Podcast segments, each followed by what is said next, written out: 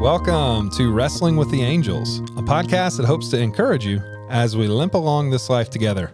My name is Zach, and I'm here with my good friend and co host Clint. And hopefully, that the whole image of wrestling and limping now kind of makes sense in light of our conversation last week. Yeah, although you said wrestling probably four times too many times on the last episode. Which, that- which of course, we just put the episode out Monday because we couldn't get together last Wednesday um, to record. So the episode is out now, which people listening to this, Will be it'll come on Friday. yeah, this will come on Friday. Or late it- Thursday. yeah, it's only been out two days as we're recording this. Yeah. So people may not have heard you say wrestling 72 times. But today we are talking about purity culture. And I don't know if that rings a bell for any of our listeners or not, but this was something that Clint wanted to talk about. So I'm going to let him uh, mention why he brought it up. Yeah, so um, I've seen in Christian culture uh, the last several years this kind of come up in a couple different ways. Um, more recently, there's been a, a Christian, a contemporary Christian artist named Matthew West who uh, released a song like a it was satire, it was a joke, and he wrote a song to his daughter called "Modest is Hottest." And he talks about in the song, like, if I see you doing those dances like I see on TikTok, you're to get like locked up for life or something like that, you know? And it sounds really cringy to, to, talk about it out of context. Yeah, context. because he's admitting that he's seen videos on TikTok. Well, not only that, but he's and but he's you know sort of railing against this self expression that some people like to dance on video, which is you know weird in and of itself, maybe for some people, but uh, maybe enjoyable for other people. Anyway, so he's caught a lot of flack from from feminists and and and things like that for sort of uh, forcing his child or his daughter into this. Uh, Oppressive. constra- yeah, this oppressive and constrained view uh, of of sexuality or ex- expression. Um, anyway, so he's caught a lot of flack for that. And then on the other side, we've seen people who kind of started this whole purity culture yeah, what's the guy's name? within within Christianity. Uh, like Josh Harris wrote a book called "I Kissed Dating Goodbye." Yeah. uh, years years ago, and was like the benchmark for Christian evangelicalism. Didn't, and he wrote that when he was like 20. Right. Yeah. So yeah, um, no one who's 20 should ever be writing a relationship book, um, myself included, or anybody that I know. And so anyway, he wrote this book, and it took off. It was big in, in all, and not just like super like conservative Christian circles, but just mainstream uh, evangelical circles. Um, anyway, so he's recently said, "I'm not even a Christian anymore," and um, and divorced and things like that. So we've seen people do that. We've seen people leave the faith who who kind of established these these ideas. And so it just kind of wanted got me wanting to talk to want to talk about um, our experiences with this idea of purity uh, from a sexual perspective um, in Christianity, like our experience with that and growing up, whatever. Yeah, I grew up in a uh, a large youth group setting, um, and so my family kind of outsourced the faith essentially. uh, and I can remember whole weekends devoted to uh, something called Passion for Purity. We even had shirts made. Oh man, They were brown shirts with the least sexy color ever. it's a nice earth tone. they were brown shirts with passion and blue mm. and like it would kind of they kind of came together in four and then pink with purity so passion Oh, for like purity. boys and girls. Yeah. yeah.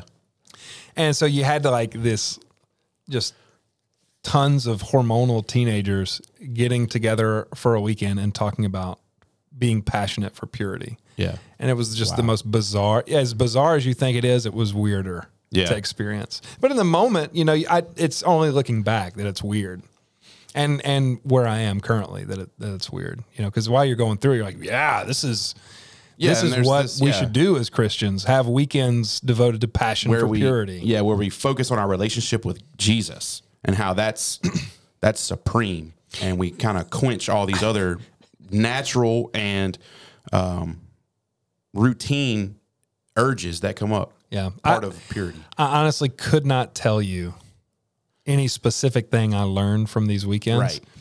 I, but what I do remember, because you didn't grow up in this, and I'm sure you'll talk about that. But what I do remember, the message was either weirdly pro sex, but in a very like, you know, you can have sex with your hot wife and uh, it's going to be awesome and you can't wait to get married. It was either that Mm-hmm. or uh, don't you dare have sex before marriage. And I guess there was a third instance If where you we use it, you'll lose it. where you just you you uh you don't even talk about it at all. Right.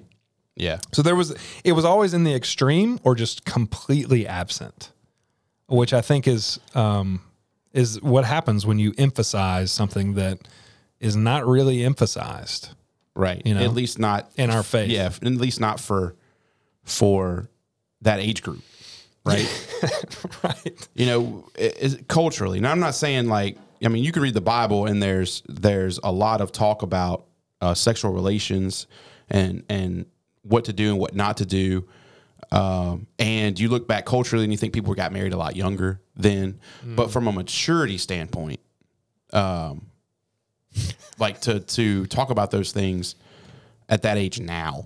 Yeah. Whereas 13 and 14 year olds now are not as mature as maybe 13 and 14 year olds were in biblical times. Uh, it seems kind of like silly. And I think maybe as Christians, we've set ourselves up for some of the problems that we're experiencing. And like we talked about last week, we don't want to be polemical. We don't want to talk about against uh, the purity culture. We just want to talk about it. Yeah, this that was everything I just gave was from my own perspective. Yeah. Yeah. And so from my perspective, grew up in a in a for lack of a better term, Christian home. We weren't in church every Sunday. For there was a huge part of my childhood where we weren't in church at all. Um, so I didn't get the youth group thing. Um, I went to a Christian school, and maybe maybe it got talked about, but it was it was a super conservative Christian school. So probably it probably went with that second approach where we just kind of didn't talk about it at all. Third approach. Yeah, the third approach, not the one where we told you you were going to hell if you if you did it. Um, but anyway, and so, but it was always kind of like just expected of me not to have uh, physical sexual relationships with anyone, which, uh, if you knew me growing up, was not a hard goal to achieve. um, e- like even in high school and stuff like that. And so, uh, anyway, it wasn't it wasn't for lack of trying. It- but it just it just I was told that this wasn't a good idea. Like I shouldn't do it. And I, but I wasn't ever really t- I wasn't told that it was explicit, explicitly because Christianity condemned it or whatever. Um, and so it really wasn't until I became a Christian that I got enc- that I encountered this sort of Christian ethic of of sexuality. Yeah, I, uh, I remember when you wanted to join the church. Um, you were living, and I don't, I don't, I usually No, okay go ahead. bring this up. Okay, you were living with Roya, who was your fiance, right at the time, Yes, we had just gotten engaged. and our, you know, this is props to you, but um, you you could not at the time you could not, and still today, you could not join our church while you were living with your fiance, even even if, if you, you, weren't, if, yeah, even if you abstinent. promised, yeah, yeah, which we did when we had had the conversation with our pastor about that and said, you know what, look, we're living together because uh, we have a mortgage. Like, I mean, you know, it's not like. You know, we, we had lived together before then. We had an apartment. Right. And it really wasn't logistically possible for us to move back in uh, separately with parents. And so we said, okay, we're gonna we we bought a house and and we were living together, but we had this commitment that we made to one another, and we were terrible at it. Like we, I mean, it wasn't that we we were we weren't uh, we if weren't Roya monks. listens to this, is she, we weren't monks, you know. what's And- she gonna think about you spilling the beans? Nah, she. I mean, we've told our te- we we share our our story uh, plenty of times in the in the church setting. Anyway, so um, and so we did. Yeah, we wanted to join the church uh, before we got married. And, and talking with our pastor, he was like, "Look, um, you guys' lives are so intertwined right now. It doesn't make any sense for you guys to to move out or or to get to sell the house and get separate living arrangements. He goes, you know, do your life together." but then at night one of you just sleep somewhere else which in our context made sense because a, a family member lived not that far away so it was almost like we were dating but but very very close and so anyway that uh that's kind of what we did and, and not that we were perfect at it like i said but uh, but that was sort of this, and I, I found that nuance, if you will, which some probably pe- people wouldn't even view that as nuance. That's Right. super restrictive. Um, that helped us, Right. you know. And that that's a good thing. That's one of the good things about what we're talking about today Yeah. is um, the intentions were th- were there. Yeah, You the know, intentions of this movement are good, and it's maybe started by good people Mm-hmm. um, at the time with good intentions. But it was ex- the execution has been bad, yeah. right? And we've seen it on both sides. We've seen we've seen it hurt people, um, and I've been, you know, I consider myself very fortunate to to have uh, what I believe is to be a healthy view of of sex and physical relationships um, inside of a Christian worldview. Um, and I guess our goal, my goal for talking about this is f- to to myself to just kind of give thanks that I've that I have not experienced some of these hardships, and also to give hope to people maybe that have on either side of this. Um, to know that there is a there is a which is I guess sort of our goal for our whole podcast, right? To let people know that there's like a middle, Yes. there's a middle way. There's a middle way. Yeah, and it's not compromise, and it's not, um, it's not Well, compromise isn't bad. right. It's not. know? It's not. It's not compromise from one side and lack of acceptance from another side. Right. It's Yeah, yeah. both. Yes. You know. Yeah. Um. So yeah. Um. I don't know. Yeah, I I think uh, anytime one aspect of the faith is emphasized to a degree that this is the only thing Yeah. that we're focusing on, Yeah.